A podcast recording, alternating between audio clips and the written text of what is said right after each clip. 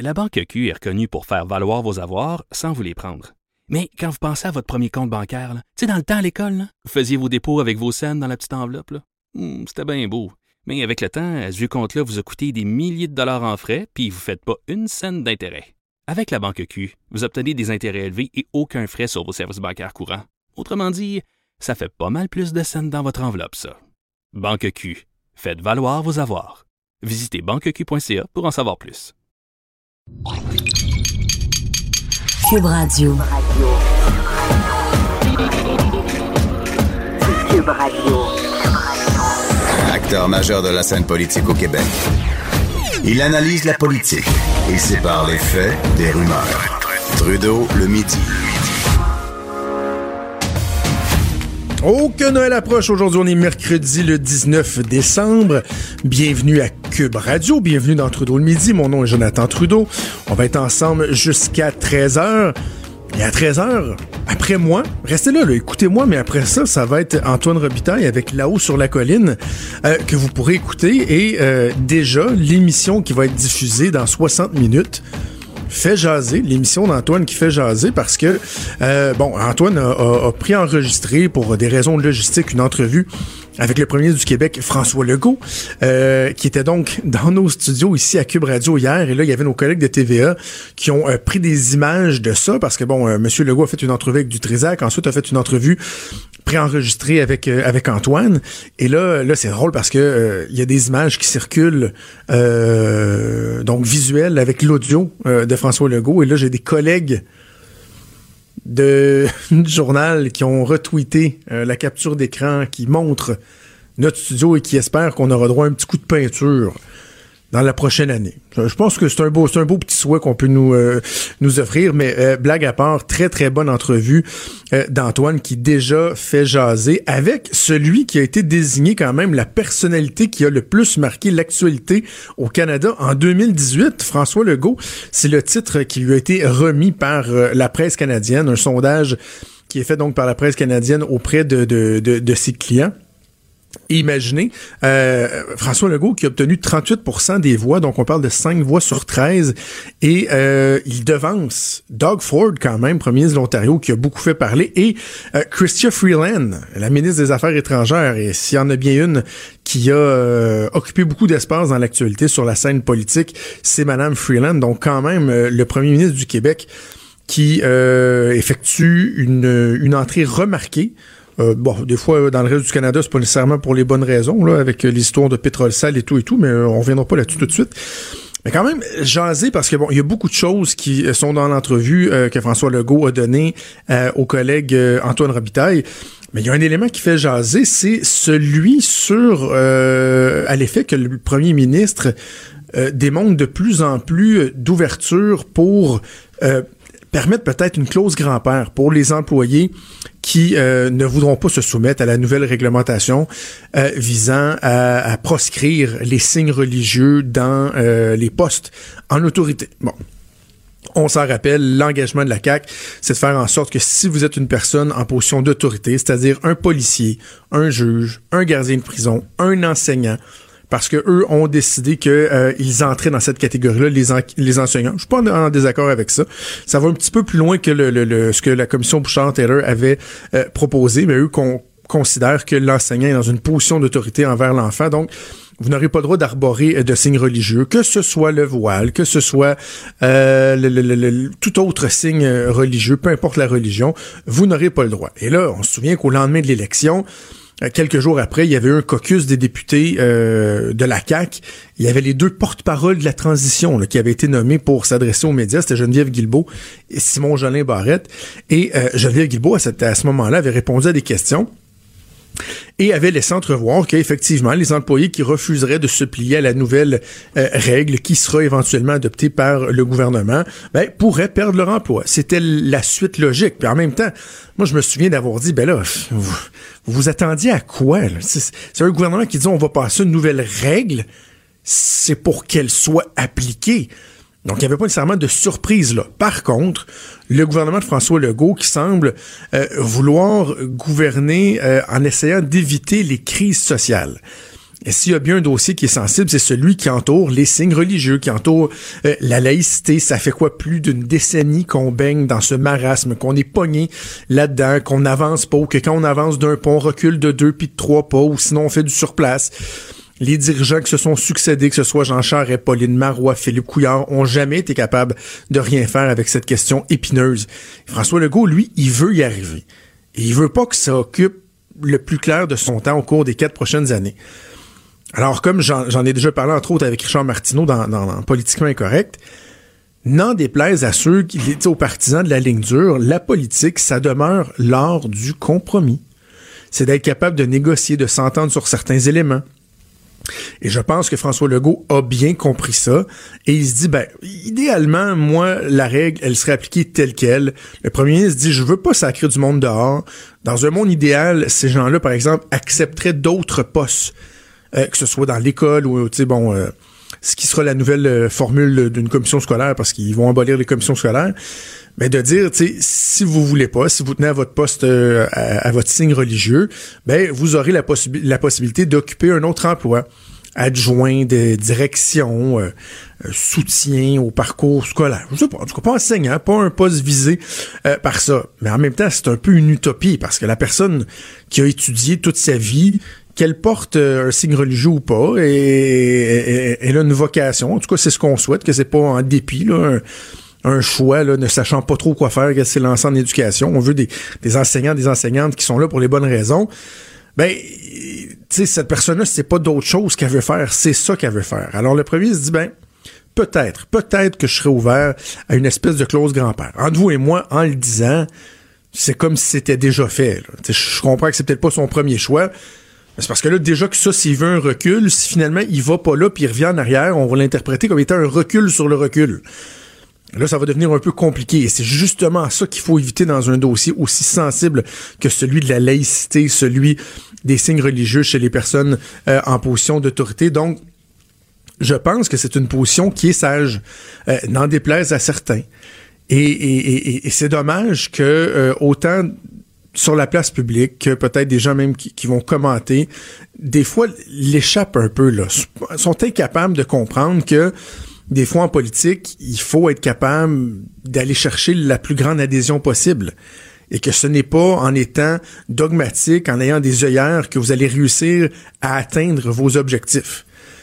Et ça me fait beaucoup rire parce que je, je sais, lorsque vous avez la chance d'avoir un porte-voix, d'être sur la place publique, ça vient avec son lot de, bêtises, de gens qui vous écrivent, de, la scrap. On fait, on fait avec, on a une carapace. Mais il y a quand même des fois des, réactions qui, font sourire. il y a quelques minutes à peine, j'étais à LCN avec Mario Dumont pour euh, ma chronique du mercredi et je tenais essentiellement le même discours. Et là, il y a une dame qui a fait ni une ni deux sur euh, ma page Facebook euh, Jonathan Trudeau, analyste politique, que je vous invite à suivre si vous voulez bien. Une certaine Mireille. Le but, c'est pas, c'est pas de la visio, de la pointer du doigt, mais juste démontrer qu'il y a tellement des dérapages. Et cette dame-là, Mireille, si je vous lis là, assez rapidement son long message, me dit Ce n'est pas un gars sorti d'une école de relations publiques et un politicien poche qui a démissionné faute de talent, ça c'est moi, qui diront aux gens qu'une clause grand-père pour les enseignantes au primaire et au secondaire est la chose à faire. Legault a été élu sur ce point spécifiquement sur la promesse d'enlever le voile des écoles pour mettre fin à l'endoctrinement des enfants. Si vous ne comprenez pas que le voile est une entrave à la liberté de conscience, vous n'êtes pas seulement un fédéraliste, mais carrément un obscurantiste. Vous, Jonathan Trudeau, vous pouvez militer dans les médias pour le multiculturalisme de Trudeau-fils, mais laisser la population décider sur la religion. Bla bla bla, bla bla bla, bla bla. Et elle termine en disant respectueusement, fermez votre clapet car c'est aux gens du Québec de décider, et là en grande lettre majuscule, vivement un référendum sur le port du voile. Chère Madame Mireille,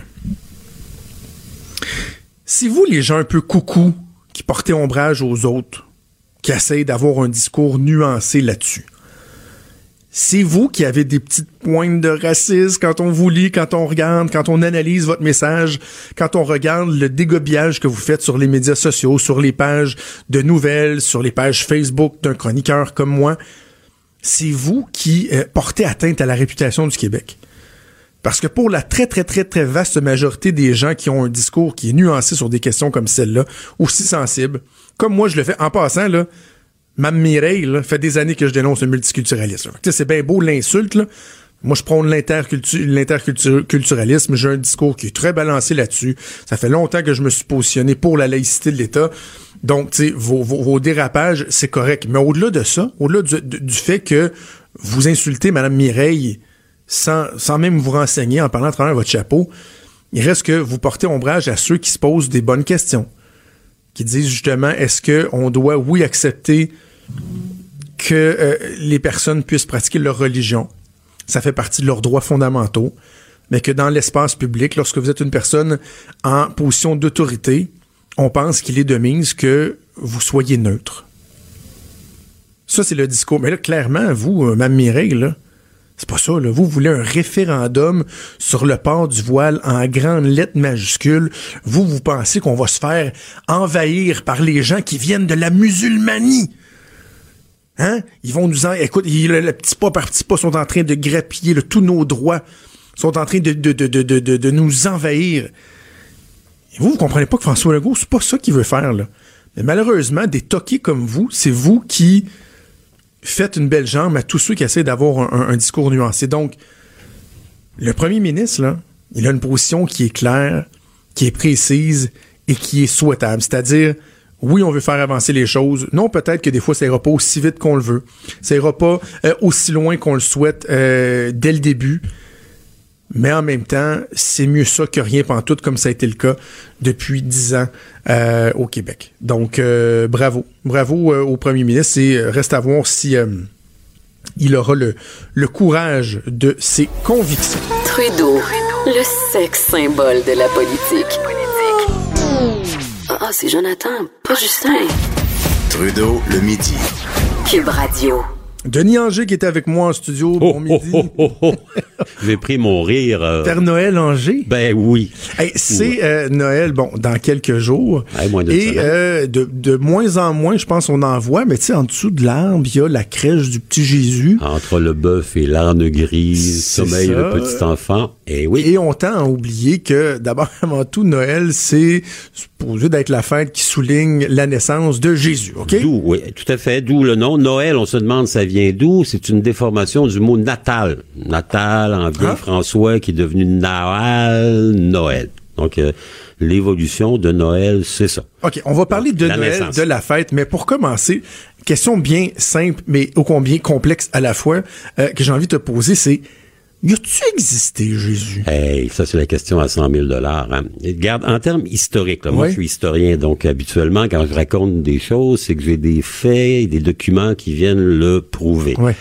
On sait que vers l'an 30 de notre époque, à Jérusalem, un prêcheur juif venu de Nazareth, on l'appelait d'ailleurs le Nazaréen, euh, qui parlait le prénom de Jésus, de Nazareth, aurait été exécuté par les autorités romaines pour avoir mené un complot contre l'Empire romain. Rappelons qu'à cette époque-là, la Palestine actuelle, elle est occupée par les Romains et le procurateur romain s'appelle Pontius Pilatus, donc le fameux Ponce Pilate, Ponce Pilate, qui qui se s'est- exact, lavé les mains puis qui a renvoyé ça à Hérode, ben il a existé. On a des documents qui le disent. On sait que Jésus a existé, euh, qu'il était un prophète, un prêcheur. euh, il était comment dire un, un, un, un- pêcheur chrétien avant là. Il a été le premier de ces grands évangélistes. hein. Euh, et on sait qu'il a été exécuté vers l'an 30. C'est à peu près tout ce que l'on Et sait. ça, on sait ça au travers des, des, des registres, des. Exactement. Tacite, par exemple, qui est un historien romain, va raconter euh, l'histoire de Ponce Pilate. Donc, on va être capable de valider. On va apprendre de Hérode parce qu'on a trouvé des pièces de monnaie qui sont gravées, qui sont frappées à l'effigie du roi de Palestine, qui est le roi, comment dire, fantoche des Romains, Hérode. Donc, ça, on l'a trouvé. Euh, Il y a des choses que l'on trouve. Mais évidemment, on n'a pas trouvé ni la tunique, ni les sandales, etc., et ni, ni le corps de Jésus-Christ, puisque le cœur et l'âme de toute la, la foi chrétienne, c'est que cet homme est venu sur terre à titre de fils de Dieu et qu'il a offert sa Mhm. vie pour la rémission des péchés. C'est une très très jolie histoire qui est largement attribuable non pas à des documents historiques, on n'a pas de documents historiques là-dessus, mais à l'histoire qu'en ont relaté ses disciples. Donc cinq grandes plumes qui se sont mis à travailler pour faire de l'histoire de Jésus de Nazareth mort sur la croix à Québec, à Québec, à Jérusalem, vers, pas à Québec, on est loin de notre compte un peu, euh, vers l'année euh, 30. Euh, évidemment, Paul, Saint Paul, vous savez, euh, citoyen romain, Paul de Tarse qu'on l'appelle, qui, sur le chemin de Damas, rencontre un ange et il a la révélation, Jésus est le vrai Dieu. Donc lui, il va commencer à écrire des épîtres, hein, les épîtres de Paul aux Thessaloniciens. Il est le premier à raconter. Et ça, c'est combien de temps? À peu près 30 ans après la mort de Jésus. 30 ans après sa mort. Ouais, donc, donc- déjà, il se passe de quoi la veille? Quelqu'un raconte ce qui Ben, s'est passé, ce qu'on appelle le, le- téléphone arabe. On dit encore de Bon, le téléphone 2018? arabe. Là, Malgré Euh, que le téléphone arabe, faut pas être méchant, on peut être accusé de... Ouais, c'est ça. Appelons ça le, le- le téléphone alambiqué.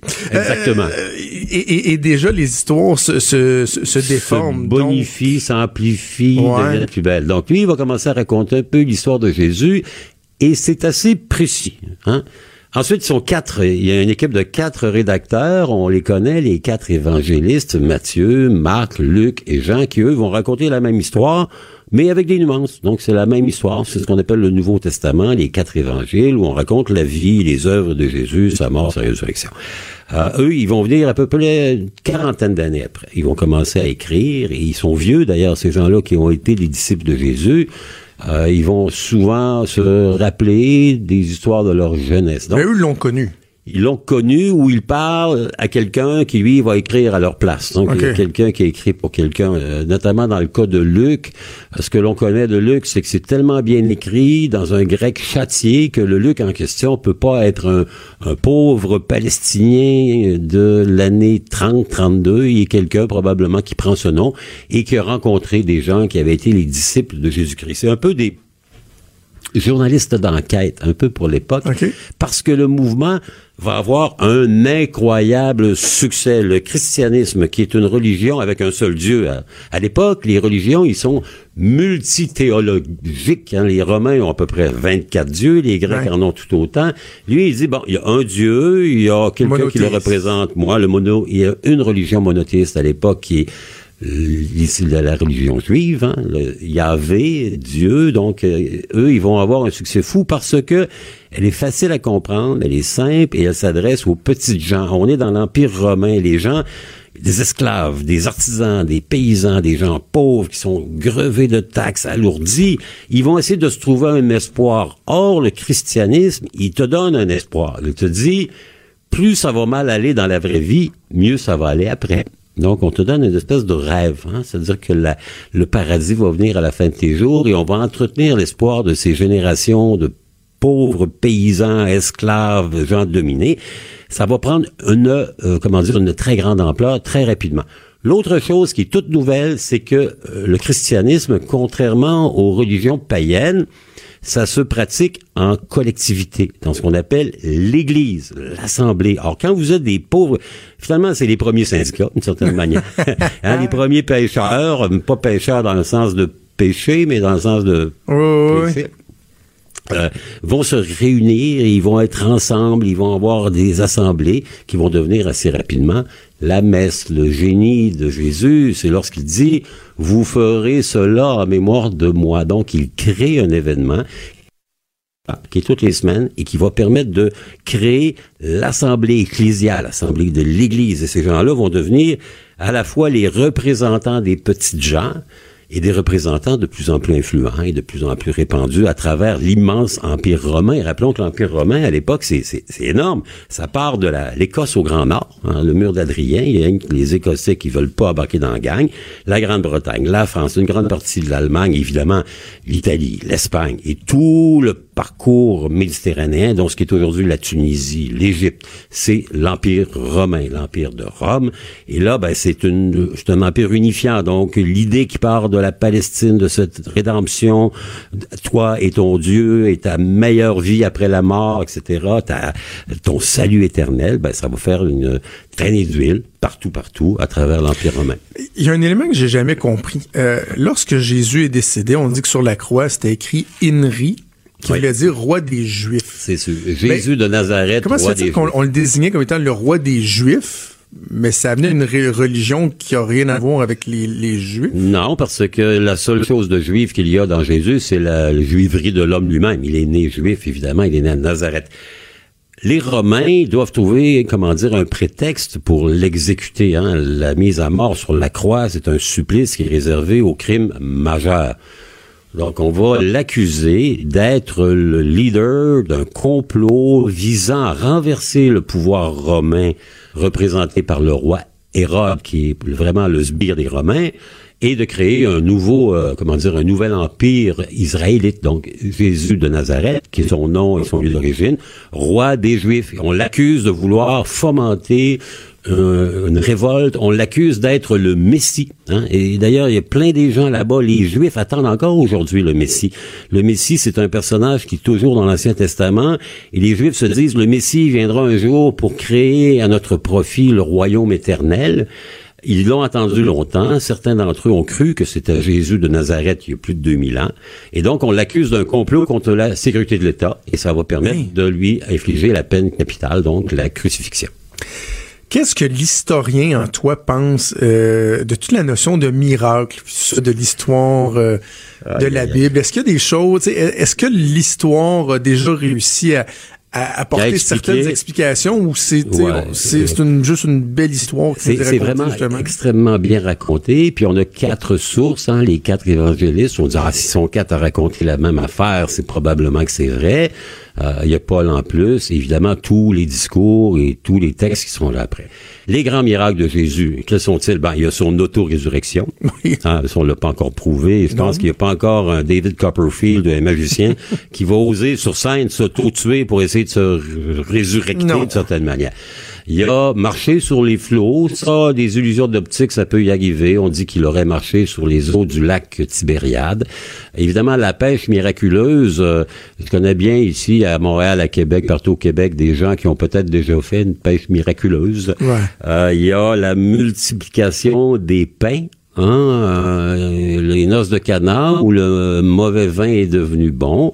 Il n'y a rien là-dedans qui ne pourrait être l'objet d'une mystification par un habile magicien. Mais le sens du message de Jésus, c'est pas autant les miracles. Donc, ça, on s'en sert pour convaincre les gens qu'il était de nature divine.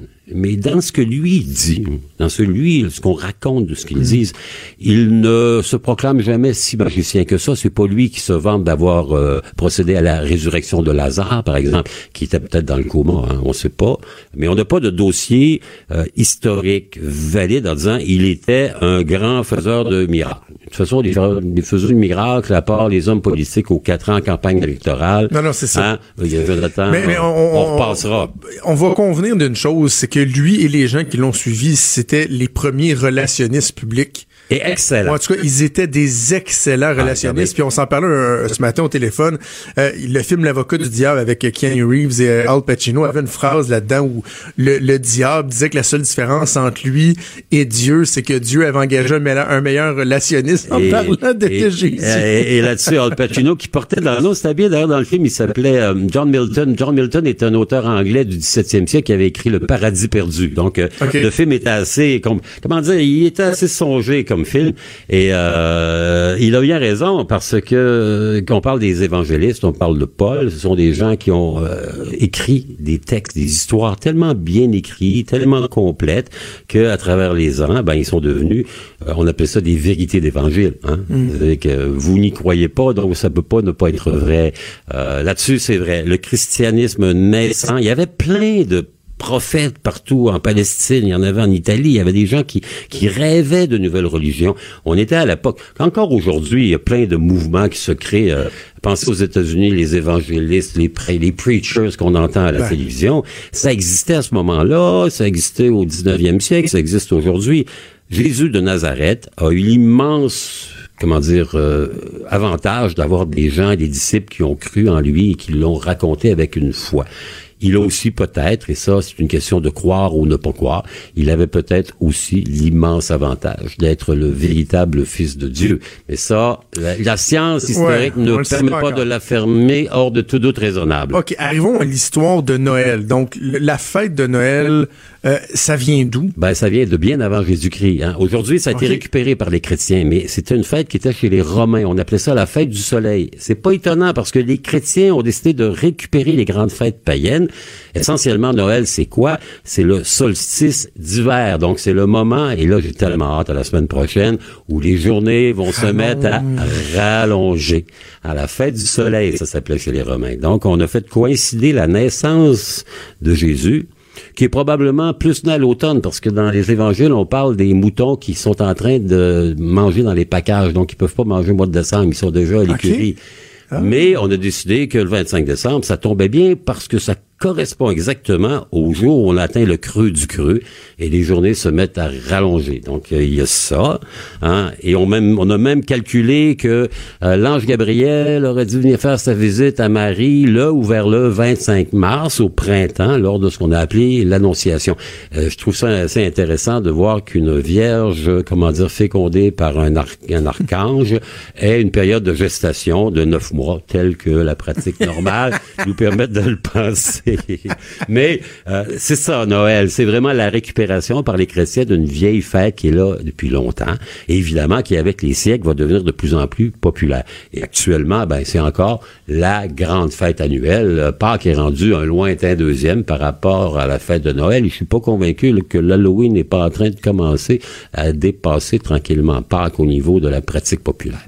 Mais à peu près toutes ces grandes fêtes-là ont, un lien aussi avec le, calendrier, justement. avec les astres. Hein, les astres, La Saint-Jean-Baptiste, étonnons-nous pas, le 24 juin, c'est la journée la plus longue de l'année. L'Annonciation, c'est le printemps. C'est clair que chez les anciens, les druides, les celtiques, la position des astres dans le ciel, la montée du soleil à travers les saisons, le fait que le soleil se lève à l'est, se couche à l'ouest, il y avait une interprétation qui était divine. Disons qu'il y avait des dieux qui étaient là, qui nous aidaient, parce que si le soleil ne se mettait pas à se coucher de plus en plus tard, après le 25 décembre, on s'en irait vers quoi? Vers la noirceur éternelle. Donc, ils avaient besoin d'expliquer ce qu'ils ne pouvaient pas comprendre. C'est clair que avec euh, Copernic, avec Galilée, avec les gens qui ont étudier le système solaire, ben là, on a réalisé, ben non, ça n'a rien à voir. C'est essentiellement le mouvement des planètes. La foi, les églises et les débuts de l'ère chrétienne, comme les débuts de l'ère musulmane, c'est une manière d'expliquer, grâce à Dieu, des réalités qu'on peut pas comprendre parce qu'on n'a pas la science. C'est sûr qu'au fur et à mesure où la science a avancé, puis s'est mis à expliquer les réalités de l'ancien temps que l'on croyait attribuables aux dieux, ben les dieux en ont pris un petit peu pour leur rhume.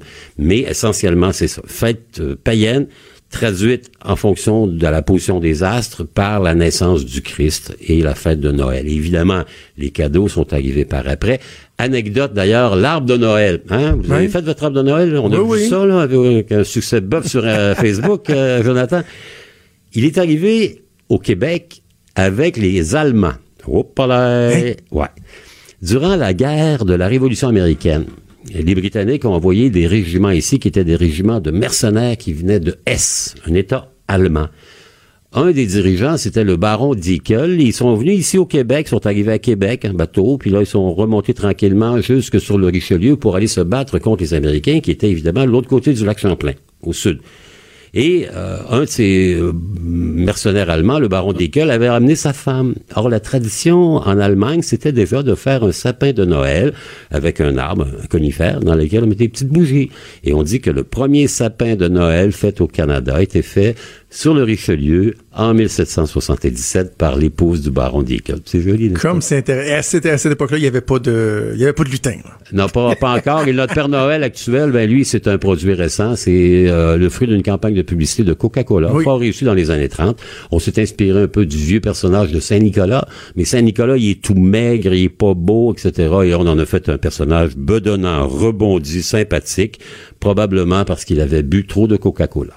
Denis, toujours passionnant de t'entendre. Je te souhaite un joyeux Noël, des joyeuses fêtes. Et à l'an prochain. Et on se reparle en 2019. Denis Anger. À gauche, à droite, au milieu. Tout le monde est le bienvenu. Jusqu'à 13, vous écoutez Trudeau le midi. Cube Radio. Euh, une nouvelle qui est sortie au cours des dernières minutes qui me qui m'enrage euh, royalement. Euh, ça concerne le, procès qui doit avoir lieu éventuellement un jour, peut-être, on l'espère, euh, pour les accusés euh, Nathalie Normando, Marc-Yvan Côté, bon, Bruno Lortie, là, puis je me suis plus son 5, 6, 7 là-dedans. Et là, on apprend que, euh, juste vous remettre en contexte, là, Marc-Yvan Côté, ses amis, tout ça, euh, disent que Marie-Maude Denis doit dévoiler ses sources. Euh, ça se rend devant les tribunaux. Et là, tant que cette question-là n'est pas réglée, le procès, lui, ne peut pas aller de l'avant. Et là, on apprend que l'appel, il devait avoir donc une rencontre la semaine dernière. Ça a été reporté encore pour des avocasseries et ça n'aura pas lieu avant le 15 avril 2019. Imaginez le temps qu'on perd et pendant ce temps-là, on a l'impression qu'on voit de jour en jour, de semaine en semaine, de mois en mois, s'amoindrir les chances que ce procès-là voit finalement le jour et que des gens puissent se faire entendre, que justice soit rendue, qu'on connaisse la vérité. Je trouve que c'est fort déplorable. Hier, le gouvernement du Canada qui a annoncé une aide euh, qui fait réagir, une aide de 1,6 milliard pour soutenir l'industrie pétrolière. Et euh, je vous dis que ça fait pas l'affaire de nécessairement tout le monde. J'ai l'impression que mon prochain invité est pas trop heureux de ça. Patrick Bonin, porte-parole de Greenpeace Canada, qui est au bout du fil. Bon midi, Monsieur Bonin. Bon midi. Alors, 1,6 milliard de dollars pour le secteur pétrolier et gazier, ça vous dit quoi? Ben, ça nous dit qu'on voit vraiment la vraie couleur ici de M. Trudeau. Là, on a beau avoir eu des beaux discours pendant la conférence des Nations Unies sur le climat, il y a de cela à peine quelques jours, euh, à peine revenu sur le terrain au Canada.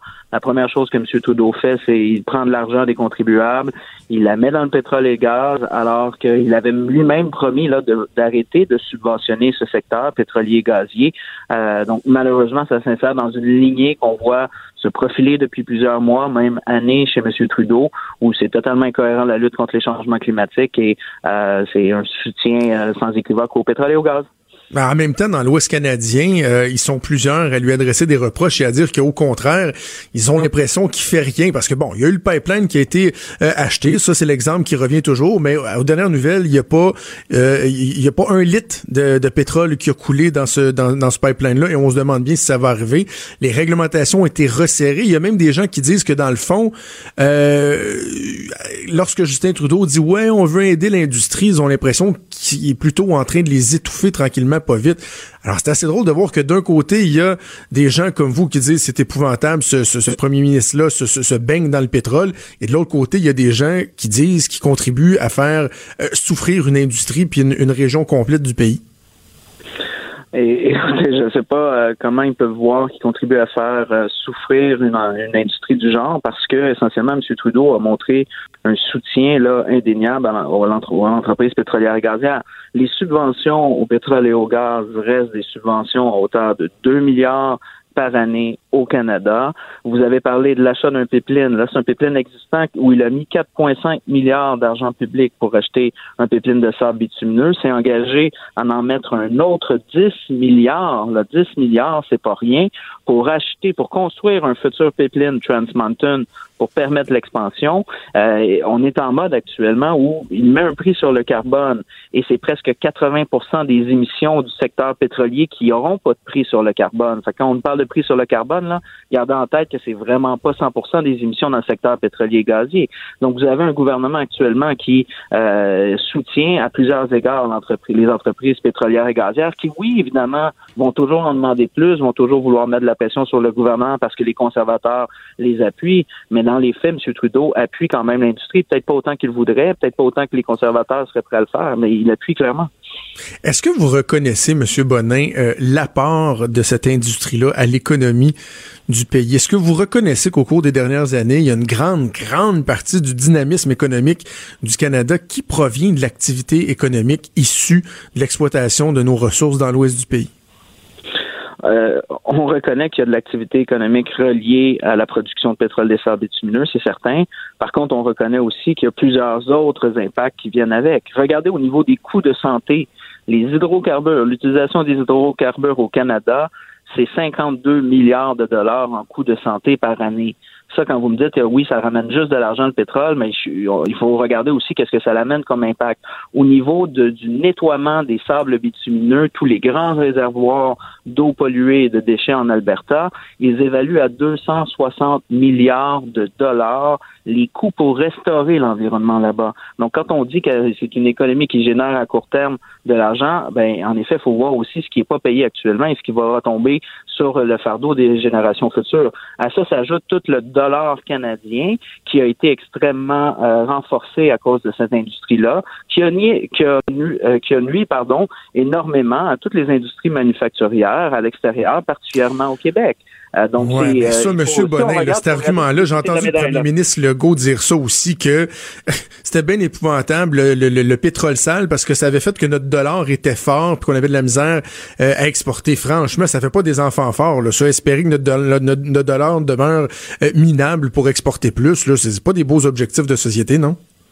Non, la, question n'est pas est-ce qu'on veut un dollar fort ou pas. La, question est est-ce que l'industrie pétrolière et le boom euh, pétrolier, parce que il, ça a augmenté la production énormément au cours des dernières années, là, ça l'a doublé depuis 2010 facilement. Est-ce que ça, ça a un impact sur le dollar canadien? Est-ce que ce dollar fort-là a eu un impact sur le secteur manufacturier au Québec qui exporte?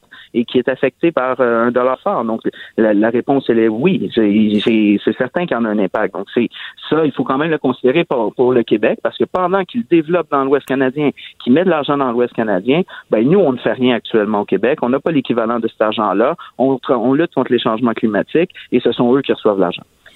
Alors, vous dites quoi aux employés euh, là-bas en Alberta, les gens qui dépendent de cette industrie-là? On parle déjà de, quelques dizaines de milliers d'emplois qui, qui doivent être coupés à cause des difficultés que l'industrie euh, connaît en ce moment. Vous leur dites quoi euh, à ces gens-là? votre gagne-pain, on s'en fout un peu ou? Non, aucunement. En fait, on, on, les appuie, et ça depuis longtemps, dans la nécessité de faire en sorte que l'économie de l'Alberta soit diversifiée si on pense qu'on peut continuer à faire l'expansion des sables bitumineux comme ça s'est fait dans le passé, ben ça veut dire qu'on se fout complètement de l'avenir de la planète, de la science qui nous dit essentiellement qu'il faut réduire nos émissions de gaz à effet de serre de moitié dans les 12 prochaines années. Mhm. Donc ça, ça, c'est incompatible avec l'expansion des sables bitumineux. Donc au lieu de mettre de l'argent pour des entreprises qui en passant sont riches, là, vous avez des profits euh, de, de, 3 milliards pour Suncor dans les 9 premiers mois en 2018, vous avez 1,6 milliard pour Imperial un de profit en 2018. Donc c'est pas des petites entreprises qui sont pauvres là, mais au lieu de leur donner de l'argent, le gouvernement devrait prendre cet argent-là pour faire en sorte de créer les alternatives, de créer des jobs, de faire en sorte que les travailleurs qui pourront plus éventuellement travailler là-dedans si on est sérieux dans la lutte contre les changements climatiques, qu'ils soient reformés, réorientés, que ce soit dans le solaire, que ce soit dans l'éolien, le transport collectif, que ce soit dans plein d'autres choses, dans les infrastructures, mais ne pas s'entêter à subventionner une industrie qui est vouée à un échec total, ou sinon c'est l'échec du climat planétaire qui va se produire. Parce qu'on va s'entendre sur, sur un élément, M. Bonnet, si on peut se rejoindre sur là-dessus, là, c'est que et le gouvernement fédéral et euh, l'Alberta ont été très, très, très imprudents dans leur manque euh, de préparation à une éventuelle transition. Évidemment, l'exemple le, le, plus probant, c'est la Norvège avec son fonds souverain de 1000 milliards de dollars. Eux, ils ont préparé l'après. On a l'impression que ça, ça n'a pas été fait. Bon. Maintenant qu'on fait ce constat-là, qu'on peut adresser des blâmes au fédéral, qu'on peut euh, adresser des blâmes euh, aux provinces de, l'Ouest, il reste que il y a encore une possibilité de la faire cette transition-là, et que tout en étant conscient des effets sur les changements climatiques, il y a aussi une espèce de cohérence et de lucidité de dire on peut pas du jour au lendemain mettre la clé dans la porte, et pourquoi justement ne pas continuer à, profiter des retombées de cette industrie-là pour les prochaines années, la soutenir un petit peu, même si on n'aime pas ça, mais se préparer à faire une transition, le faire de façon plus propre, mais aussi préparer l'après, les nouvelles énergies, les nouvelles technologies. Il y, aurait pas quelque chose de cohérent à le faire de manière ordonnée? Mais un, il euh, y a personne, euh, et à ma connaissance, même dans tous les groupes environnementaux, là, qui a déjà dit qu'on va mettre la clé du jour au lendemain et qu'on va fermer les sables bitumineux. Un, c'est impossible de se faire. Puis deux, euh, on sait que c'est pas ça qu'on demande. Essentiellement, ce qu'il faut faire, là, c'est oui, on peut se dire que ça va continuer toute cette histoire-là, mais la réalité, c'est quand je vous dis qu'il faut réduire les émissions de CO2 de moitié dans les 12 prochaines années, ça veut dire que les combustibles les plus polluants, comme les sables bitumineux, ben, ce sont ceux qu'il faut qu'on arrête de, d'augmenter, de, de faire l'expansion en premier. Donc, de plafonner la production, de faire en sorte de voir justement comment on peut développer les autres secteurs, qu'on prenne l'argent que le gouvernement, c'est des milliards là, que le gouvernement met dans le pétrole et gaz, puis qui va, qui est prêt à mettre de plus, là, puis que cet argent-là aille, par exemple, dans le solaire, qui a un potentiel énorme en Alberta, qu'on fasse de la formation pour les employés, qu'on leur crée justement des jobs. Ce qu'ils veulent le monde, c'est des jobs.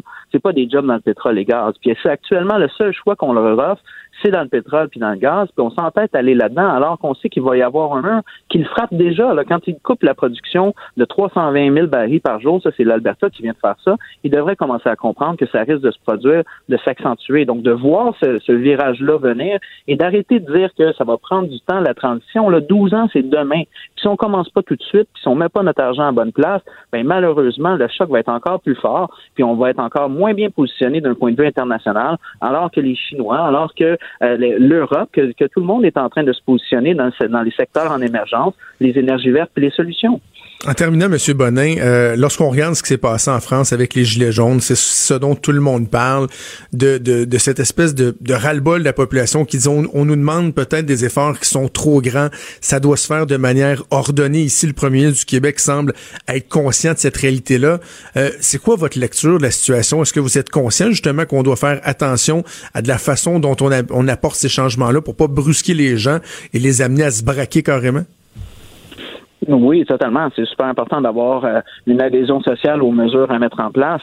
Par contre, faut que, faut pas qu'on commence à se mentir et à penser que euh, on va continuer de la même manière. Où au Québec, comme au Canada, les émissions de gaz à effet de serre sont en train d'augmenter aux dernières années, selon les derniers inventaires.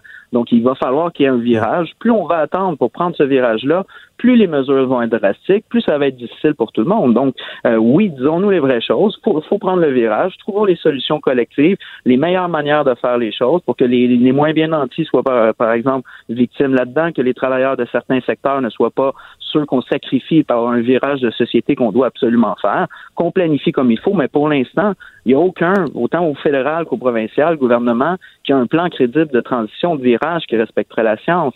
Et ça, ça nous prend ça, puis ça prend l'adhésion de la population. Puis plus vite c'est fait, plus ça va être facile pour tout le monde, parce que sinon, c'est se mettre la tête dans le sable, puis penser qu'on peut continuer, puis s'en aller dans le mur sans que la population commence à se réveiller, comme on le voit au Québec, qui demande de l'action, puis qui demande au gouvernement qui bouge, mais qu'actuellement, on n'a pas les réponses de la part du gouvernement. Merci Patrick Bonnet d'avoir pris le temps de nous parler ce, midi. On fait plaisir. Bonne journée. Merci Patrick Bonin qui est porte-parole de Greenpeace Canada. Bon, oh, c'est correct. Il y, a, un discours qui euh, qui va de soi. Puis tu sais, moi j'ai parlé avec Jean Lemire la semaine dernière. Les changements climatiques, oui, ils sont là, ils sont réels. On le reconnaît. Il faut faire des choses, mais en même temps, il faut pas verser dans l'utopie. Du jour au lendemain, ça n'arrivera pas. Mais on sait que dans l'esprit de Greenpeace, eux, euh, le pétrole, c'est mal. Puis on a pas l'impression qu'ils sont capables de reconnaître qu'il y a eu des retombées bénéfiques à ça. Quand je lui demande, reconnaissez-vous l'apport à l'activité économique du pays, dans le fond, ce qu'il me dit, c'est ah oui, il y en a eu, mais finalement, ça va avoir coûté plus cher en effet pervers que ce qu'eux vont avoir réellement apporté. Oh, on n'a pas fini d'en parler. Quand Trudeau parle de politique, même les enfants comprennent. Jusqu'à 13. Vous écoutez Trudeau le midi. Cube Radio.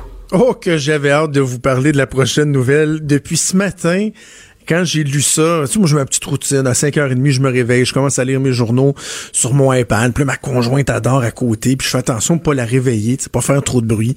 Je me prends des notes pour les sujets qui, attirent mon attention. Et là, quand je suis arrivé à la page 23 du Journal de Québec, je, vous le jure, j'ai littéralement pouffé de rire.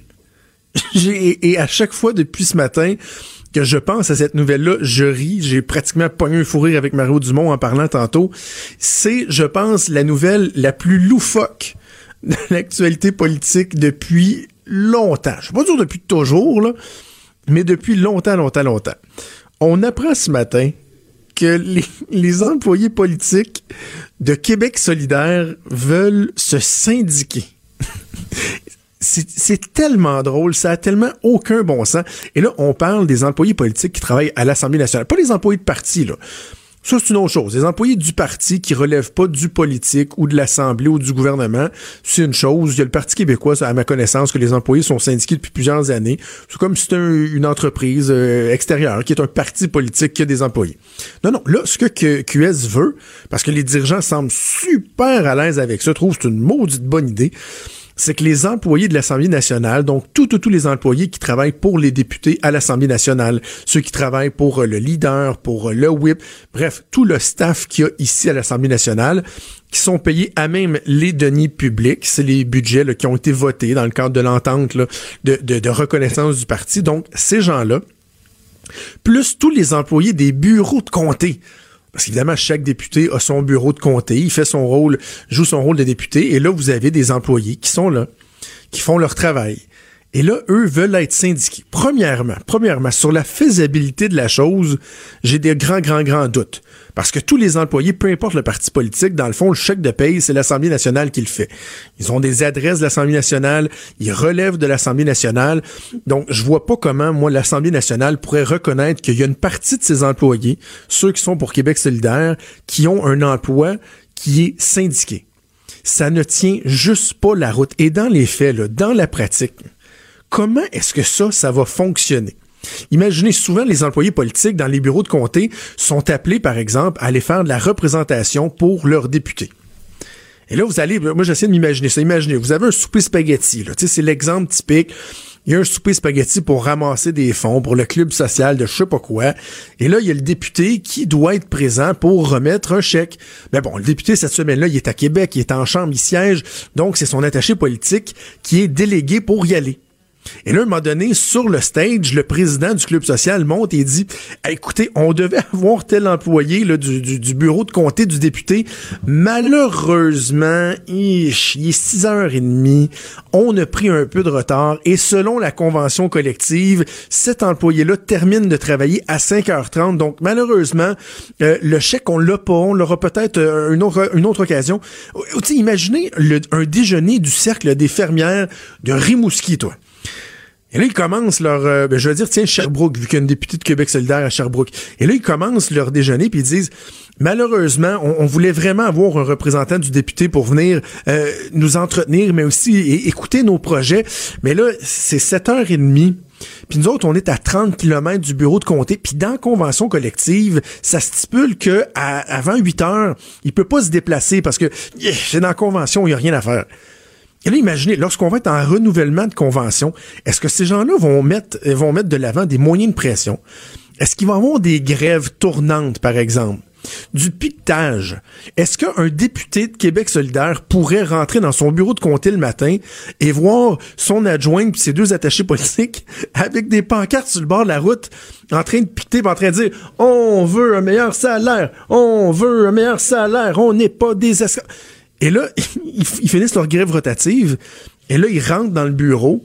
Ils disent salut député, bon ok, puis euh, c'est quoi le plan de match? Ouais, on reçoit des, euh, je reçois un citoyen qui va venir nous raconter son, son, son problème, son cas de comté là, et là je vais, non, je vais lui dire que je vais porter sa parole auprès du député, qu'on tient son, son dossier bien à cœur. C'est complètement loufoque. Ça démontre à quel point ces gens-là ont aucune espèce de connaissance de la patente politique. Faire de la politique, c'est avant tout une vocation. Vous le faites pour une idée, pour un parti politique. Vous ne comptez pas vos heures. C'est ça, faire de la politique. Et Québec solidaire ne le comprend pas. Eux pensent qu'ils vont réussir à avoir des employés syndiqués. Je leur souhaite vraiment la meilleure, meilleure des chances. Franchement, on n'est pas à une farce près avec Québec solidaire. Cube Radio.